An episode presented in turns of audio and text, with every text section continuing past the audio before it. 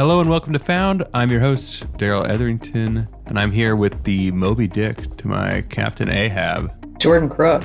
Love it. That's right. Our I am Wait, large. it's not a pirate thing. It's not really pirates. no, it's not pirates. I'm unattainable, really. I'm Yeah. mythical, legendary, and you're angry about it. I am, and I'm trying to take you down a peg. Perpetually. As you know, but maybe you don't know, because this could be your first time listening to Found, which is TechCrunch's premier podcast about founders. We cover the stories behind the startups. Today, we're talking to Anthony DiMare from Bedrock, which has developed underwater autonomous vehicles which survey and map the seafloor in a way that beats traditional methods. It's not like people aren't doing this now, but this way is way better and cheaper and can reach places maybe other methods can't reach. The main focus right now, their main client are people building offshore wind farms, and there's a lot of demand for that, but who knows what the future could hold? There's a whole range of different applications for this technology, and we talked to Anthony about quite a few of them, including my favorite underwater cities.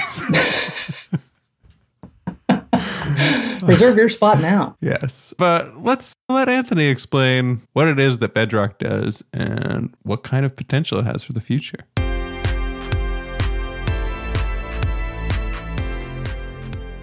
Hey, Anthony, how's it going? It's going fantastic. It's a, it's a great Tuesday here in New York. That's right. That's right. You've revealed Your location. Now you're going to force So, and Darrell. what time, when we're recording it. They- That's usually a fiction. They don't know. They don't know when it's being recorded. The problem is that you're going to inspire Darrell to say that he's in Canada because he has to hit it I at haven't least told once anyone yet on this podcast per today. episode. I was going to say I have listened to a podcast and I did hear that you were in Canada. So I don't know. Every single one. all of them. I usually try to get it out early so that people know. But uh, He's got another surprise reveal later, I'm sure we'll get to somehow.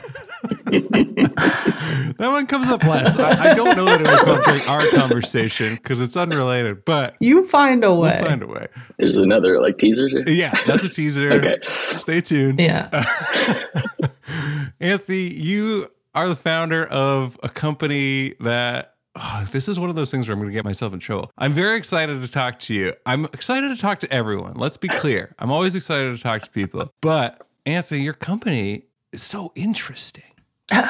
So Just shit on all the other founders. Thanks. No, listen, listen. Thanks. They're all interesting in their own way. I just find this particular one personally very interesting. It appeals to your interests. Yes, What- yes. What is So, Anthony, can you tell us what is Bedrock Ocean Exploration? Anthony's It's like, what the hell are your interests? I was like, one, I was like, these are interview questions of like what jazzes you up about the ocean, right? But yeah, sure. Happy to give you an overview. Bedrock is primarily trying to build needed technology to scalably map, image, and classify the seafloor at scale. We looked at basically back in 2019, my co founder and I took a look at the world. And at that point, I think we had like 18% mapped of the ocean, Hmm. right? And now then you got to define what the word mapped means. And that means one data set bathymetry, which you can think of like topography, at 100 meter resolution. So, like, you're not seeing much. Like, if there's a large seamount, like No.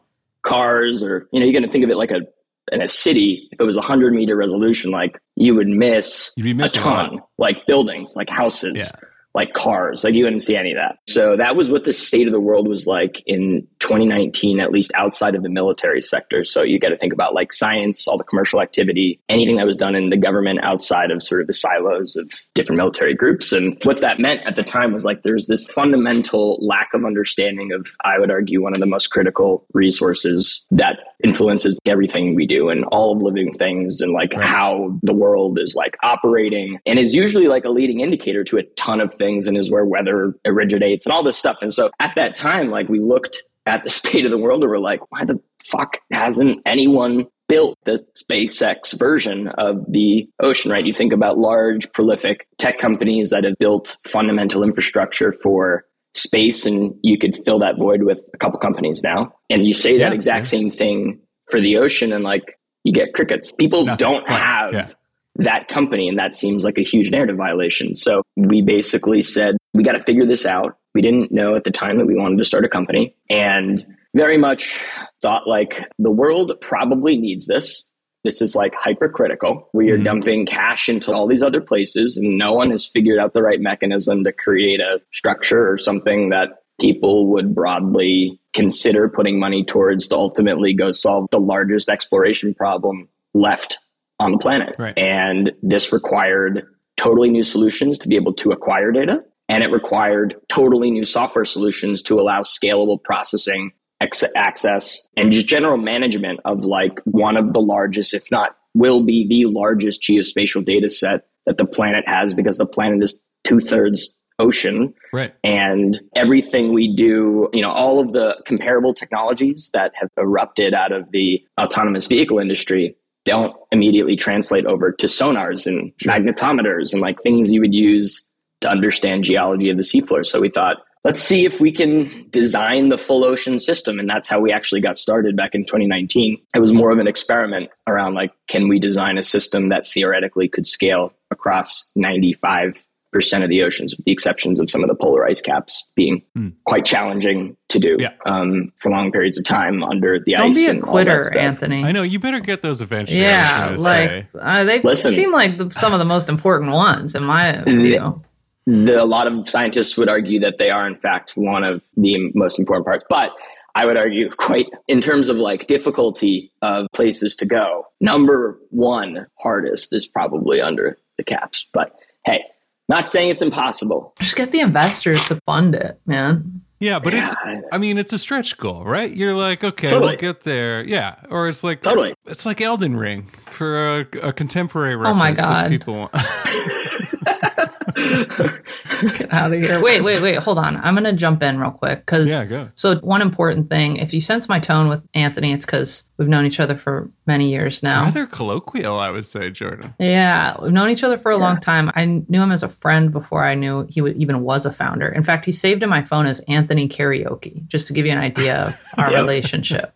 Yep. Secondly, Anthony, you got to explain, like, give an example of why this is important, right? Because Right. it's like, okay, cool. That would be great to have that data. Yeah, sure. Like, yeah, we Yeah. haven't explored it yet. Cool, cool. But, like, Yeah. how does someone make money off of it? Why does it matter, right? Who's going to pay you for this? Yeah, so it was funny when we started, you know, I said we started with this idea that broadly we needed this. And at scale, when you think about the data needs, the opportunities are quite endless. You know, it's a critical data set for, you can imagine monitoring systems. You can imagine certain things like being able to make sure that we are doing the right things with the ocean. There are a lot of people that mm-hmm. try and do and exploit the ocean right now. And how do we monitor that, right? So at scale, that's one thing. But going way back down to where we are today, which is really just a data collection and data platform, right? Which again, all we do is sell data. The people that buy this data right now, especially in the commercial industries, are offshore wind companies. So one of the big problems right now is we have these like ultra ambitious goals to install offshore wind, particularly near metropolitan areas because they need so much energy to be decarbonized off of coal or natural gas or whatever power plants we have. And it's really hard to build really large gigawatt scale power plants anywhere near these metropolitan areas Yeah. except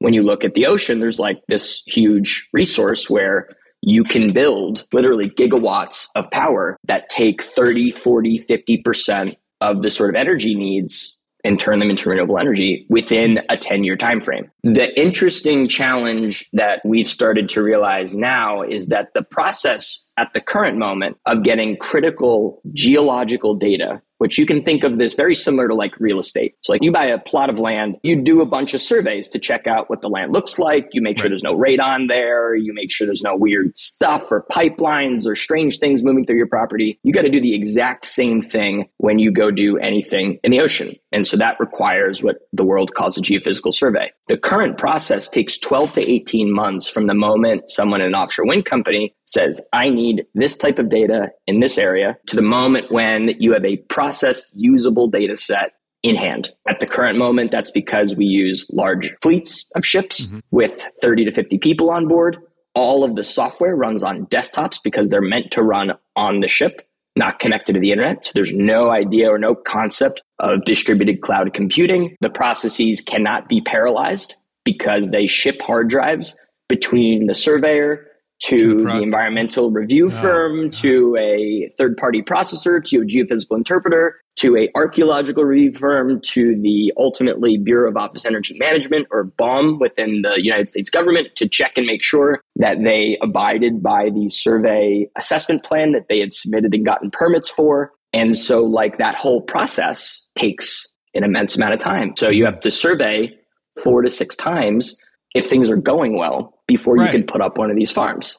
God forbid you're like, oh well, we didn't love this data set The way we you captured, did it. so we got to go Yeah. do it again or whatever. Like, So one of the big challenges is like when you're on the surface, you're subject to weather. Yeah, And when there's weather, you can imagine like imagine your phone is like a survey ship and your cameras are the sonars. And like when you're doing this all the time, sometimes you get can't- really It's an bad. audio podcast, but The audience can't see, but imagine a boat with a camera pointed down. I am holding my phone and I am like Flat. gimbling. I am like shaking it. Oh, now we're using Like- fancy nautical terms. Ugh. I, that's, that's drone. That's like drone world. Come on, that's like that's that's got to appeal to some audience there. But like, and so like, yeah, you get bad data, and sometimes you don't know it until far after the fact. You got to process it all. So you got to imagine. You got to basically take out the effect of that movement of the sensor to try and alter. which is probably highly irregular and unpredictable, right? Like, it's not something you can develop a general Well, yeah, like an solution for AI for to denoise in effect, right? you could theoretically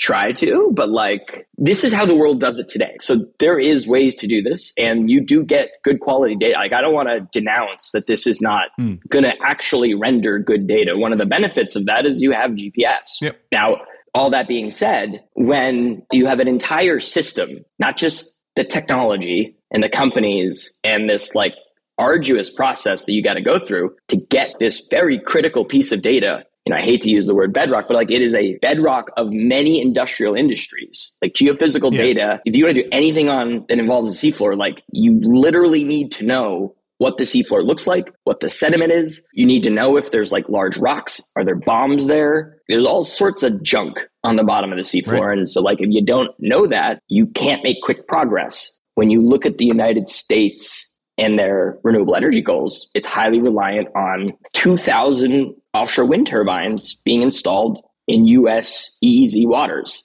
Right. And like when you look at the amount of surveying that needs to happen to make that possible, there are real concerns about is surveying going to be a large, if not inhibiting bottleneck to being able to even do that, even if we solve all the supply chain issues, which like that's all Mhm. another issue. So yeah, the primary sort of consumers right now of the data we're collecting are renewable energy companies. That can go a long way for us for quite some time. Yeah. I mean, you mentioned other types of use cases on the website, right? But it, it seems like your basic thesis is this is all we need to address right now. And all these Yeah. other things are kind of like, Yeah. Not blue sky opportunities, but like things that could develop into more meaningful businesses later on, right? Yeah, I mean, this is a market that is exploding at this exact moment in time right now. But the idea yeah. of sequestered carbon storage at scale, Right. we have to put, you know, like gigatons of liquid CO2 or solid CO2 somewhere hmm at like a scale that, you know, you got to think about like how much carbon we pulled out of the ground, for better or worse. We got to put it back somewhere. Yeah. Putting it into the ground is one, carbon lakes in the bottom of the seafloor is another solution. All of this is going to require the concept of monitoring Yeah. what I find interesting is we allow these like multi-trillion dollar industries to sort of exist on the seafloor and they're the ones collecting data to monitor their own activities. And then they ultimately Right. submit that data, right? So it's like, okay, there needs to be a concept, an organization, a something that is third party, that is Yeah. like their sole directive is just monitoring what's going on, where there's no sort of external incentive structure for Yeah. certain There's no interest. Right. yeah, to- exa- right. yeah. And like, it's not saying we don't want to help these companies, but it's also saying like we want to be able to make sure that like governments have the ability to step in if something is Right. truly screwed up or groups that care about things have access readily access and cheap access to data Yeah. And, like, well, it's a tremendous resource, and you want the resource to be able to be utilized fully. If you let a few people race ahead and kind of like do their own thing and do their own regulation, then Yeah. it's not going to be, it's going to ruin it later when we're like, oh, but we can do so much more, right? Like build data centers on the ocean floor. That's something Microsoft wants to do. i actually like very pro that for like a lot of Right. reasons like that to me that solves a lot of the energy problems the ocean naturally like there's tons of hydrothermal vents all over the seafloor. Like it's a, Right. it's the environment is literally meant to dissipate enormous quantities of heat and does it really, really well. And you got to be very conscious about where you're putting those heat sources in relation to where they may be already. But Right. all being said, like that actually makes a lot of sense. But like, how do you not regulate? Because you wouldn't be the regulatory body, but like you'd be the monitoring body that passes the data along to the regulatory body. And like, how do you do that when your clients are, I don't want to say they're exploiting, but there's the potential for your clients to also be exploiting the sea and the seafloor, right? Like Yeah. if a wind turbine company comes to you and says like, we want to do this, give us the data, and then all of their turbines are like incredibly damaging to the ecosystem in some way, you would have that data and then you'd have to flag your own client. Like, how do you do both at once? Yeah, like most problems, there's never like a tried and fast, this is like the exact easy way to do it. What we do believe and what we've seen in most other geospatial plays is that access, readily access to the same data actually aligns parties in a lot of ways. The governments are incentivized to make sure that we get to renewable power. They want that. The energy companies want this renewable source of power. Oil is a, a finite resource. We've clearly reached the limits of where, you know, they can't, right? For better or worse, once again, like Mhm. the idea of a reoccurring revenue source where actually they're not a chemical company, they are an energy company where they're providing energy back to the grid is a much more attractive business model. And Yeah. companies like Orsted did this like really, really well. To go a little deeper into your question there, Jordan, part of that and part of the challenge that the world has is surveys, particularly geophysical surveys, are done usually in this like one off manner. So, like an energy company will go and commission a $5 million, $10 million survey. They will own the data outright and they'll use the data once to go through one process and then it'll like sit on a hard drive and like get put in a shelf. That's where it lives, it dies. And that is fundamentally screwed up because that means the cost of any square kilometer over any particular point in time is exceptionally high.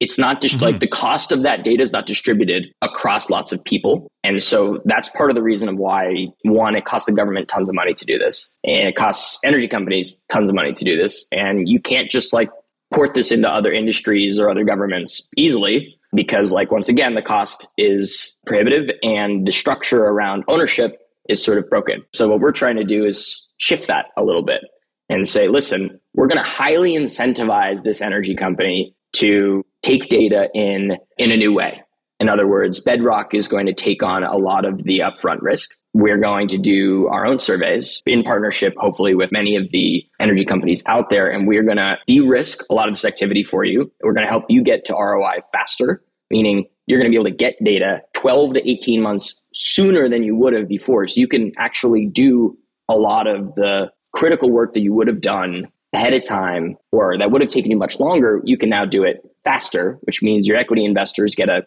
quicker return on their capital. You get to construction quicker, which means you get to revenue faster because without mm-hmm. construction, you're not generating energy and you're not sending it back to the grid. At the same time, you're providing a third party data set that can be reprocessed in different ways for other clients, other ways. Yeah. This is a new way the world, this is not how it works right now.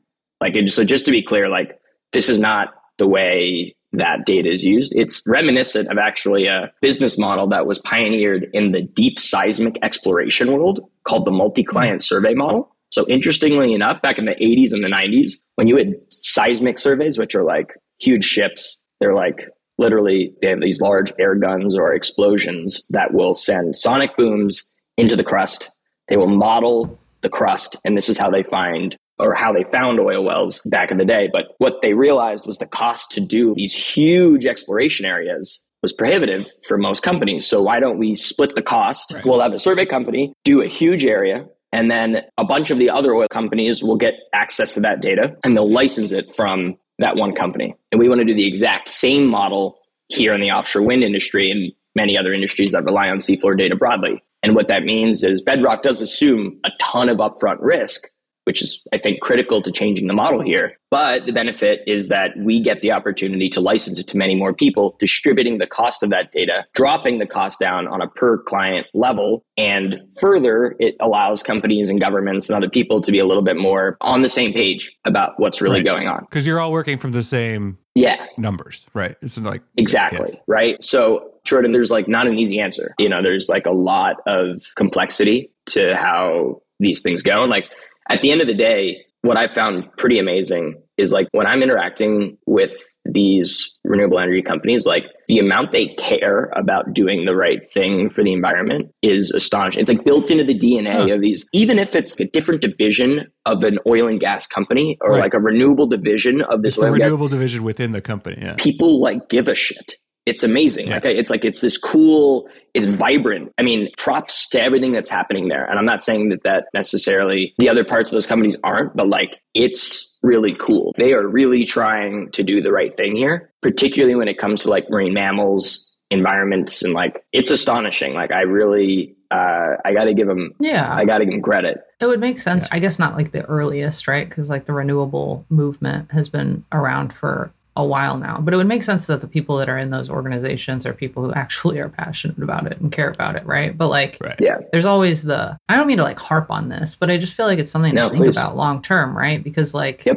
capitalism taints everything, and if this is like the way it's going, particularly if the regulatory environment is like, hey, for real, no more gas and oil, no more coal, coal all those folks. We can still use coil power though. Coil, coil power is good. you just bend a spring a lot. Yeah, yeah, yeah, yeah, and you release. just jump on it. Yeah, it's just how you do it. it's kinetic. No, yeah, those are the batteries of the future.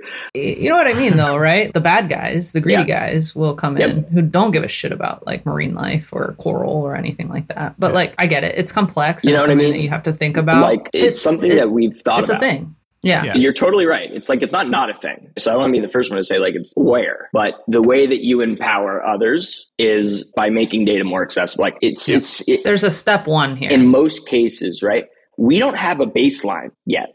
Mm-hmm. That's concerning um, on a lot of levels. So, like, there's a lot of activities that are going on right now in the ocean where, like, we can't model change because we don't know where we're at. Right, right, right, right. right. We don't even know yeah. what. Yeah, we don't know what day zero is, and day zero is in 2020, and like, what the? What? There's yeah. already been, you know, immense impact, obviously. Yeah, we've just missed it all. Right. I mean, it's untold, right? There's like more uplifting, fun stuff to talk about, though. So one of the things that I want, but wait, I, I wanted to bring up because when you were talking about that, Jordan, I realized is another podcast where we just explained SaaS in a different way as a thing that is good and works for people and also like the constant discussion we have of build versus buy right? Right. like, when you defray the cost it's just like everything you're talking about too brings up space to me because it just feels a lot like space and a lot of geospatial stuff that happened there and they're just ahead of the curve, but the same changes it seems like are in store for totally for the ocean ecosystem as well, right? Yeah. But even NASA, NASA was like, look, we want to be a client because it doesn't make sense to single fund all of these things and then have it go nowhere. So like, we're gonna outsource a lot of this stuff, become a client. They're gonna have other clients. It'll be more sustainable for everyone, and it's it seems like that's it, the approach, right? Yeah, it's a more efficient way to use capital. It's better yeah. for the taxpayer. It's in so many ways it's strange to me that the focal point has been in space when you sort of look at what the markets are there, when you have like mm. really large, really impactful industries that rely on seafloor data and like well it's arguably more difficult. The like math involved maybe not in like landing a rocket right? Good for spacex but like or launching one because we don't have to fight the uh, gravitational pull right? That should but, theoretically be easier but yeah. Yeah that's what i'm saying. There's like an archetype for what we do in space it's been around for like 70 years. And then right. Yeah. now seafloor exploration like yeah we have some robots and we have some submarines but like we don't know what the fuck we're doing right? I blame sequest dsv well no i blame people not you appreciating sequest someone. dsv as much as they should have right because let's say an, in an alternate history a sequest dsv somehow precedes star trek i think we're there i think then we'd be talking to anthony he'd be elon yeah. Or I mean, a better person, obviously. But yeah, hopefully. Essentially, or Elon. like you know. and you know, he could buy and sell us like six hundred times over. But like, don't you think so? I mean, I always bring up seaQuest DSV on this podcast. I feel like people need to go back and watch it. I was going to say, is this the other? Is this the Easter egg? Is this, is this the other Easter egg? Like, and we're also I, brainstorming I, podcast ideas somehow. Like it's just a lot has yeah, happened yeah. in the last three minutes. Yeah, I mean, way to go, Darrell. So I think it's interesting when you look back at how NASA was formed and where like NOAA was formed mm. and how people and where capital was deployed. NOAA was developed under Department of Commerce and NASA was a standalone R&D organization that had this massive marketing budget, right? No one had marketing budget. No one, you couldn't get, that wasn't what it yeah. was about. And so I think a lot of it goes back to like the 60s. And a lot of it at the time had to do with people didn't see space as a military arena. They saw it as an exploration arena. Mm-hmm. You know, when you look at particularly like the Cold War, that was a military arena. Things yes. happened under the ocean a lot. If you've ever read like Blind Man's Bluff, it's a incredible book with a bunch of declassified things that happened in the US Navy and money was spent looking for things yeah. and trying to do stuff. But like none of this. Well, the advent of submarines was like, okay, we did not understand that there was this additional dimension to this. We need to understand this in full. And right? like and yeah. space didn't have that moment no. until now. Now space has that moment. Correct. Right? That's happened recently. But yeah. Yeah. Correct. I can't help but think, especially now when you look at like when Charlie and I were starting, a lot of it was this needs to be a public benefit corporation. Right. This should not be a C Corp. This needs to be a public benefit corporation. And we need to be able to provide at least a medium resolution free version of this map to everyone. Mm-hmm outside of the capitalistic side of things, this would advance the general understanding of the ocean dramatically. And that is a core fundamental thesis that we think not only is needed for the world, but we also think helps us in general. If you have a medium resolution and you get some sense of like, oh, wait, what's there? You're mm. going to maybe want to then purchase a higher resolution version, which helps us further explore other areas in higher resolution. That is a core concept that we thought was really, really important we have a total misallocation of capital right now from space to ocean, in my opinion. Yeah. Yeah. It, it really. Listen up, space investors. We know you're listening yeah. to this podcast. Tess. wow. Where are you at?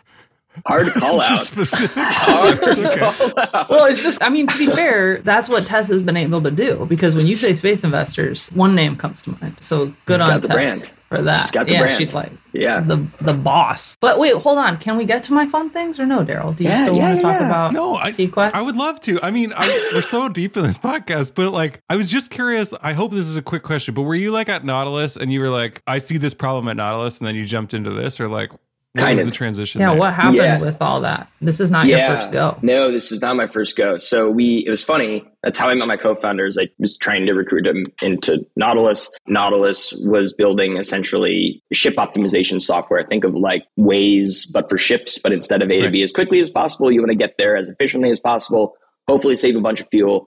Hopefully, save ship owners a bunch of money. That was the whole thesis. We were collecting a bunch of. We had a bunch of sonar data that we were collecting from the ships and we were like, hmm, I like wonder if there's something we can do with this. And it turns out mm. a lot of ships don't have the depth rating on their sonars to do things in the deep ocean, but you could theoretically start to get it. And a lot of that was driven by the desire to start to try to figure out the ocean weather prediction problem because it sucks. It's just mm-hmm. people have no idea where and when weather shows up on the ocean. Hurricanes just appear. And then we can try mm. to predict, right? Like, but before they appear, we don't know where they're going to show up or when they're going to show up or whatever. And like that has a massive implication on the P&L of any voyage. It also has a massive implication on the amount of fuel that's burned on any of these ships. And so we were like really looking for a better ocean weather prediction system. And we sort of tinkered with the idea of like, listen, we've got all this sonar data. Like maybe there's a way we can employ a meteorologist and we can use some of it to help predict weather better if you know the seafloor. We talked to MIT meteorologists and we were like, where's the big gap? Why can't we do this? And they're like, we don't know the bounding box of the seafloor. So the error bar in most of the ocean is plus or minus a kilometer. And even the biggest supercomputers in the world can't model out the energy movement in the ocean enough to be able to predict weather accurately over the ocean. So like you're kind of shit out of luck until you get to do that. And now we're getting better at it because there are companies like Saildrone and Sofar Ocean out there that are doing really interesting things to try and move that space forward, but it's still not great. Like we still mm-hmm. don't know anything. So I did see that there. And then ultimately I've been thinking about this since I was a kid, like since it was like 20,000 leagues under the sea. I'm like, this is great. This is fascinating. This was far more interesting to me than when I was a kid. I didn't have aspirations to go to Mars. Just frankly, right. I just didn't. But I did totally think about would it be cool to like figure out how what was in the ocean like yeah almost at like a childlike level this is a fascinating crazy problem i don't know why we haven't done it what you have now are a bunch of people that have these submarines where you can see 30 feet ahead of you that's not ocean exp- like it is ocean i don't want to denounce that that is ocean exploration but like teeny teeny little bits of the ocean. Yeah, yeah. We it's need like having a lighter in a dark cave. It's really like not much huge, huge cave. Yeah, What we need is actually an immensely large, scalable system that can basically interpret data at enormous scales very, very quickly. That is ultimately going to be what ocean exploration is because you can't use traditional cameras or radar or lasers to do mm-hmm. broad, huge area coverage very quickly. You have to use sonars and you have to use things like magnetometers, which makes it very challenging. Jordan, let's get to like fun. Jordan, fun. Yeah, let's Go get to it. my start. Let's, let's get some Jordan. Let's get some Jordan. I think we should. I think we yeah. should. So, what I wanted to talk to you about is like, because I get the unique viewpoint of being able to watch your Instagram stories. And your don't worry Darrell. And your your journey as a founder like your day to day I'm sure that there's like a lot of administrative stuff that you do and a lot of typing on your computer and all of that. But there's also like a lot of fun stuff right? Not that that's not fun but I see you like at a dock putting a fucking totally. thing in the ocean, right? Yeah. You're hanging out and doing cool stuff, very boots on the ground, like playing with hardware, robots, etc., to like figure this out. And so I'm just like curious, one, do you feel superior to other founders and that you get to do that? And two, not really that, but two, like, like, wow. What's your favorite part? Is it that like stuff where you're fucking around in the ocean or is there like oh some other piece of being a founder that's more exciting so like, to you or better? I want to just clear up that the answer to your first question is no. I think anyone trying to do anything in general, particularly start companies, it's like this is a super hard thing. I have a particular respect for hardware founders. Hardware is hard in general. Mm-hmm. Yeah. So like I have a particularly soft spot for people that try and solve some of the harder problems, particularly the ones that do involve deep hardware solutions. What about if you're making like a voice changing app though? Those people they suck, right? You don't feel better than them. Or like a mobile game.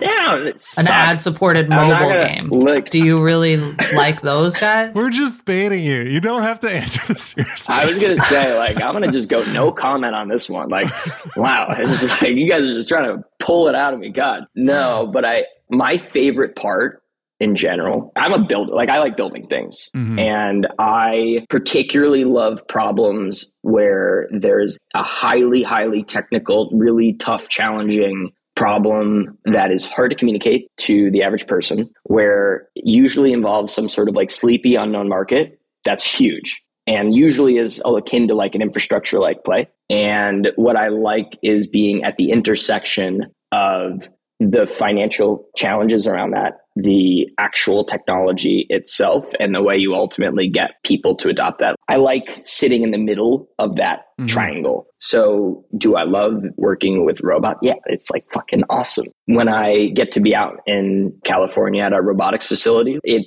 brings me joy. I'm a mechanical engineer. Right. Uh, it's my schooling, and I've worked with boats and love being on boats. I'm happier on the ocean. So like anytime I get to do that, yeah, it's a great day. When we're testing, it's usually like pretty high strung. There's like a lot of things that's like high stakes. We hope we don't lose the vehicle. Those are all things that are like going through my head. My co-founder is really the champion of a lot of the robotics. And like, frankly, I'm not the best person to be running the robotics org. And so I like, I put a lot of trust in, you know, I get to live almost vicariously through a lot of the advancements that he's making because of my past and where I sit, I lived in sort of the big data, maritime cloud systems world. And that's a lot of where I've spent my time is making sure that when we do collect data, that that data can then be very quickly and easily and like beautifully accepted within organizations. I also really enjoy selling. Mm. I just really enjoy it. I really like, and not selling in like a sleazy salesman like thing. Like I really enjoy feeling, okay, this is like a fundamentally better way to do it. And I know that this is going to like be a different way for you. And I know that's like really challenging for a lot of people, but I really love trying to help them understand that the world doesn't have to be that way. The world could be this way. So I really, really, really, really like that. I like building and I like selling a lot, I guess is the, the short. I would totally of. trust you when you say you don't like selling in a sleazy way. Cause I know from all the experience I have with Anthony, he's like probably the most optimistic, positive human being I've ever come into contact with. What about like, me, Jordan?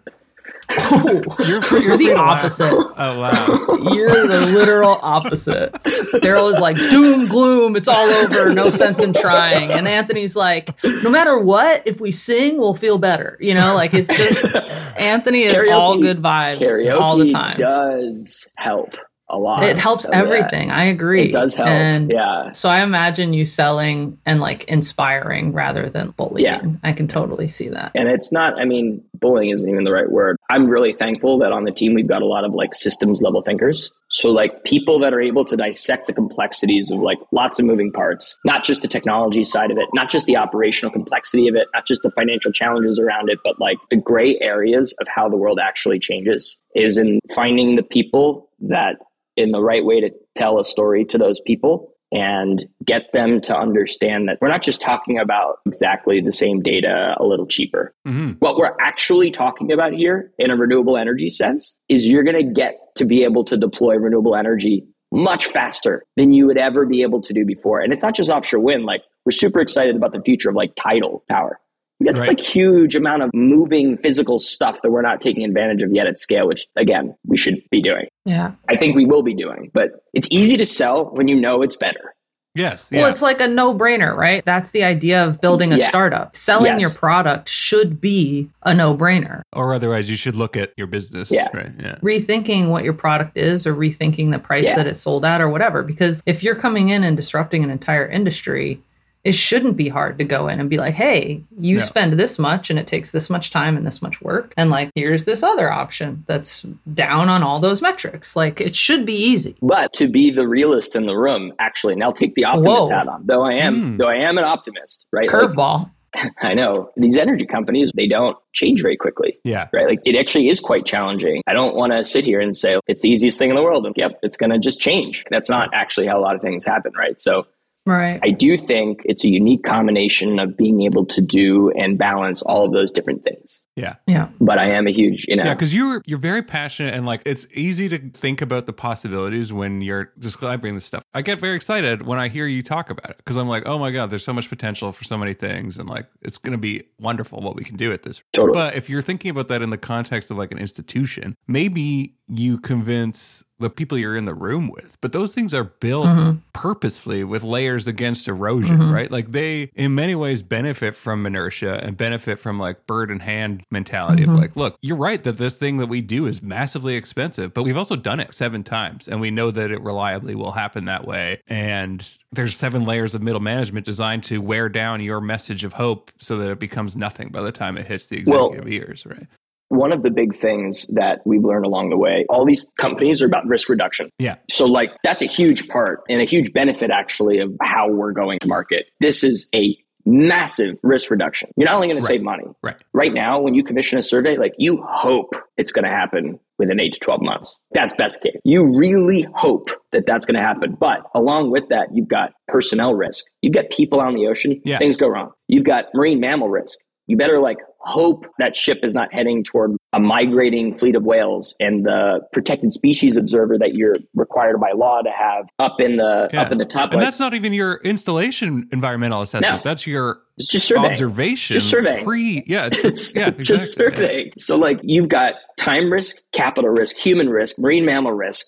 You've got all these other. You've got timeline risk. You've got weather risk. And what we're trying to do is say all that goes away if you just do it this way. And by the way, it's cheaper. That's the sort of thing where yes, there's layers of middle management that are sort of built around this thing, but like actually what we're trying to do is take something where there's a ton of risk in the activity. And sometimes you even spend all that money and all that time and you get a bad data set back. And you're like, shit, Yeah. right? Like, damn it. And so what we're proposing is basically far ahead of time, showing them that exact same data set that they would have wanted or would have gotten 12 months later and saying, like, you could just license it right now. Yeah. You yeah, get rid of all that risk, then you get this Yeah. data set. And there's nothing to even prove then. It's not a trust me and I'll prove it. No. It's a no, it's here No, already. it's yeah. You've already done it. We've it. done it. The Yeah. data's here. Like, here's the specs. And that's the world that we think is ultimately, that's a revolution change. And the way that we are able to do something like that was by building this huge proprietary stack of technology. Yeah. A normal survey company can't just go do this because they have to do permits, which we have a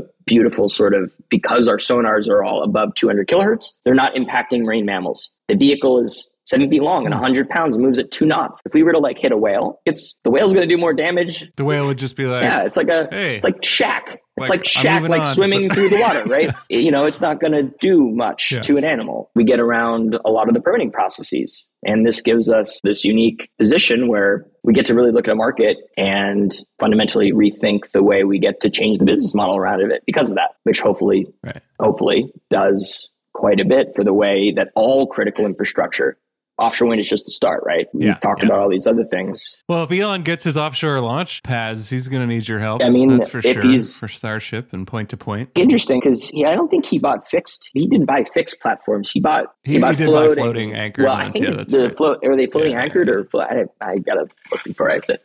Actually, I don't know if they're free floating or floating anchor. Yeah, I think I think he's got where you got to be able to. Well, you got to be able to move them. Uh, of course. I also want to ask. This is also fun. Can we have some underwater studios? Because you were talking about being a kid and like seeing these things, and that was what I remember from being a kid. And I was honestly like more into that kind of stuff than I was the space stuff as well. Thinking back on it, it always struck me as like, I mean, maybe because I was a pessimist, but I was always like, well, space is fundamentally empty. Like, I don't think there's. I know what it's up there, and it's not much of stuff. It's gonna suck to live in space for like a very long time. It's gonna like be really, really bad. Like yeah, you thought high school was bad. Imagine high school, but like in a bubble where you can't go outside. yeah, yeah. And I'm like, I don't Exactly. Yeah. all about trying to get there. It's just going to take a while. And there's going to be a very unique Sure. type of person that's going to be ready for that for like a long period of time. And is my Yeah. opinion. If I could buy a condo underwater and my window is like Yeah. oceanscape, oh, I'm all about I- it. I'm all about it. So just tell me that's good. Yeah. I mean, I, I, you know, I think a lot of it's going to rely on like understanding the geophysical risk. Think of it literally like property. yes, A lot of it's going to rely on the geophysical risk of any given area. And then if we can build an international space station, we have already had Sea Labs. This has happened true, already. Right. We are just beginning what I believe is a complete transformation in many, many major fundamental industries that, you know, in a way that we're sort of calling like a blue centric economy. And so, like, real estate and living might be a part of that. Energy should be a part of that. Data centers and internet's already, internet's, are, Potentially manufacturing. Who knows? There's all kinds of stuff that could work better I, I believe, yeah, that's correct. in that that's context, correct. depending. when you look at like the growth of the blockchain space and how much energy you need to do that like we got to find more efficient ways to do this like this thing doesn't scale super nicely Yeah, yeah. you know when you look at that and then you think about the hardware that's needed and the infrastructure it actually makes a lot more sense to do this on the bottom of the seafloor when you have a natural cooling environment some things Right. it turns out are probably going to be better at pressure and depth for example, keeping Yeah, carbon dioxide a liquid and not a gas. You have to keep it cold temperatures and high pressures. There is a place on Earth where that happens naturally, where you don't have to spend energy yeah. to keep it in a liquid form. So, how we do that environmentally, I think we'll all rely on good maps, good monitoring. All of that has to exist. But are there going to be cities like, yeah, I think so. I like, I Yes. don't see why not. Funny, like, right. what I found quite interesting is when you go to build a wind farm, there's actually an archaeological review process. You have to prove that humans didn't live on the shelf at a previous time in history. And I did not know Ah. this until we started looking at this. And like, so for example, there is evidence of ancient riverbeds in a time on Earth when there was less water and there is more ice on the caps. So you have to imagine now the ocean is, you know, you look at the continental shelf, right? So you got land and then it goes down a little bit and then it's like continental shelf for like quite a bit. If there was significant, if there was 50 meters, the ocean was 50 meters lower, that would have been land. And so there is Huh. this is a budding new area of exploration and science right now, but like people or maybe could have lived there. This idea of Right. like Atlantis, you know, it's not actually it's not that far fetched. In fact, it's actually like Right. maybe no one can tell you that it really doesn't exist. No one can tell you that it also does exist, largely because well, Which we we don't have the data sets. Maybe one day. we don't have the data sets, right? Like so, Yeah. who knows, right? Like these are all Yeah. Things that sound That'd be a big Far. press push for you guys. You're like, we found a city under the Yeah, find ocean. Atlantis, and then you can just put that as like a break Press release. Up at Yeah. the I top. don't know. We found Atlantis. Call us for more info. Yeah. on offshore wind farms. hey, listen, like PR is a PR is a weird world, right? So, like, I don't know. No. So, we love. We think it's great. yeah, Jordan, what's more fun stuff that you've got? I mean, Anthony, I think we we're almost have, out of yeah, time we have no more time. Darrell Cap subsidized me. No, that's Yeah, not. I subsidized too. Yeah. No, but I love talking to you. I unfortunately have to go have a much less fun. I have to be there, which Is the too. real reason. I have It's actually fun. I, I didn't even realize we were at time. So, now this was a really fun combo, guys. Yeah, it was great.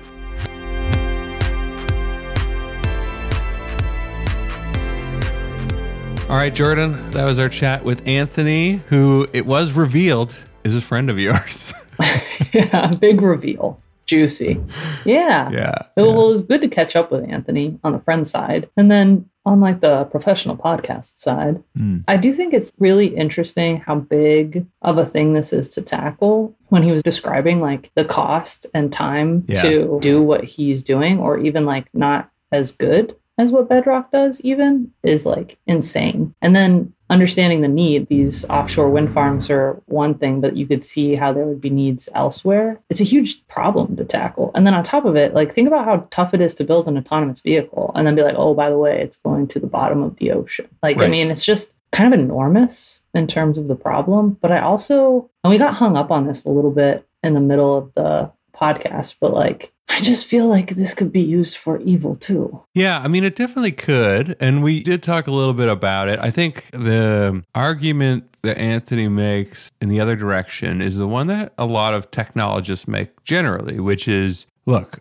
eventually someone is going to make this technology available affordably at scale. It's better if it's someone who has in mind the possible pitfalls and misuses of it than if it's like someone who is exclusively intent on using it for those purposes, right? It's kind of like it comes up around nuclear technology. It comes up around essentially every major like Right. groundbreaking technology, AI or like deep fakes, right? Deep fakes is a big one because it's like, should we even do this? And then people are like, look, we have to do it because we have to figure out ways to counter it because nefarious actors are going to do it regardless, right? And they're going to do what they want to do with it. Yeah, but I mean, I feel like sure, people will build this technology and people will always be trying to exploit things. But he was like talking about how his clients, he was talking about both being like a third party monitor and also having clients that would need monitoring. And like that's the piece where he's like, it's pretty nuanced. And it's like, well, but like, I think he's more talking about being a data set provider to a third party who would be the monitor, which is maybe a difference in degree only or whatever, but it could be it could be a key difference, right? Especially if other people come to the market and try to do what Bedrock is doing and then provide comparable data sets and then you have a third party who like oversees all of them. That would be like the ideal situation, right? that would be, yeah, that, that helps. I think that soothes me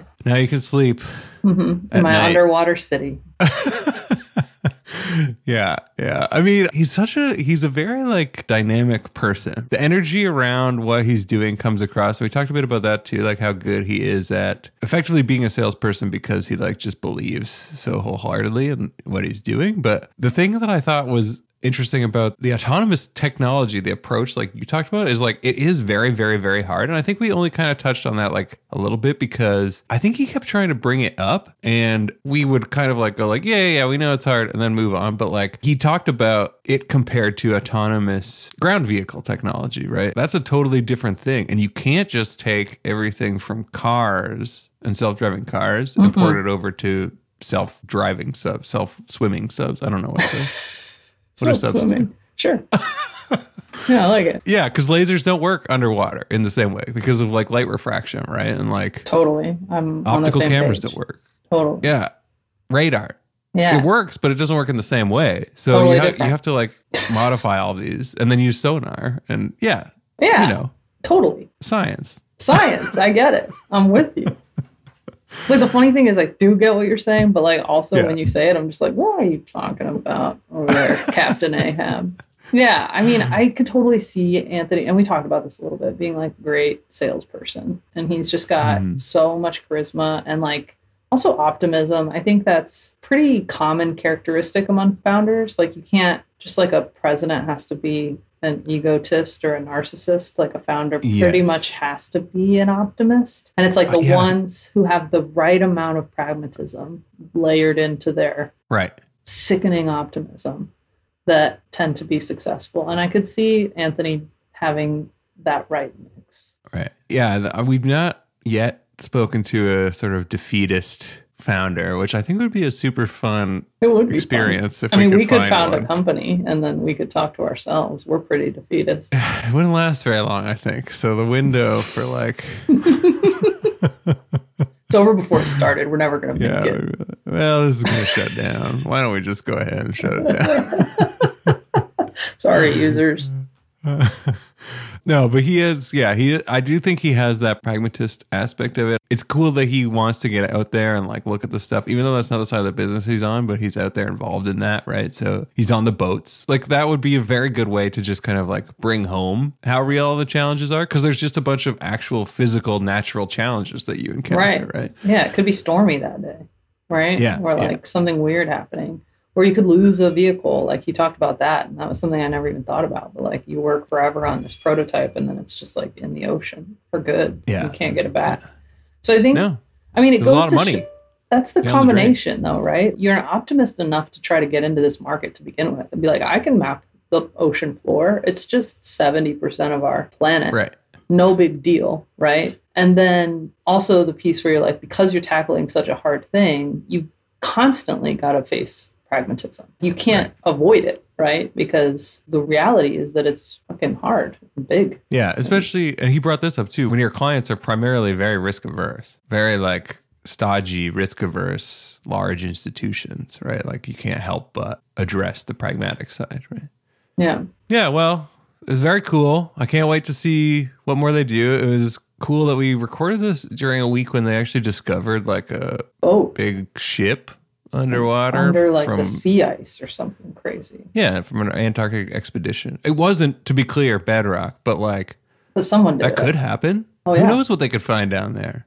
They could find a whole civilization. Hmm. I think we talked about Atlantis, but it, I want them to find the Atlantis of like it's Aquaman or whatever, or Namor if you're a Marvel fan. I always think about if like the alien invasion has already happened and they And are if they're underwater. yeah, they're like deep in our ocean and they're like plotting. I, Or I read a book about that one time. This is definitely a tangent, but I read a book about that one time where the aliens were like had to be kept under very high pressure, so they did leave and live in like ocean rifts or whatever. Because if not, they would just kind of splat everywhere. Yeah, you they know. needed it. That was their atmosphere. Yeah, and that's probably true. That's probably a true, real, factual thing, and you heard it here first. Yeah, and Bedrock will confirm later. Yeah. So thanks for joining us. Aliens are real.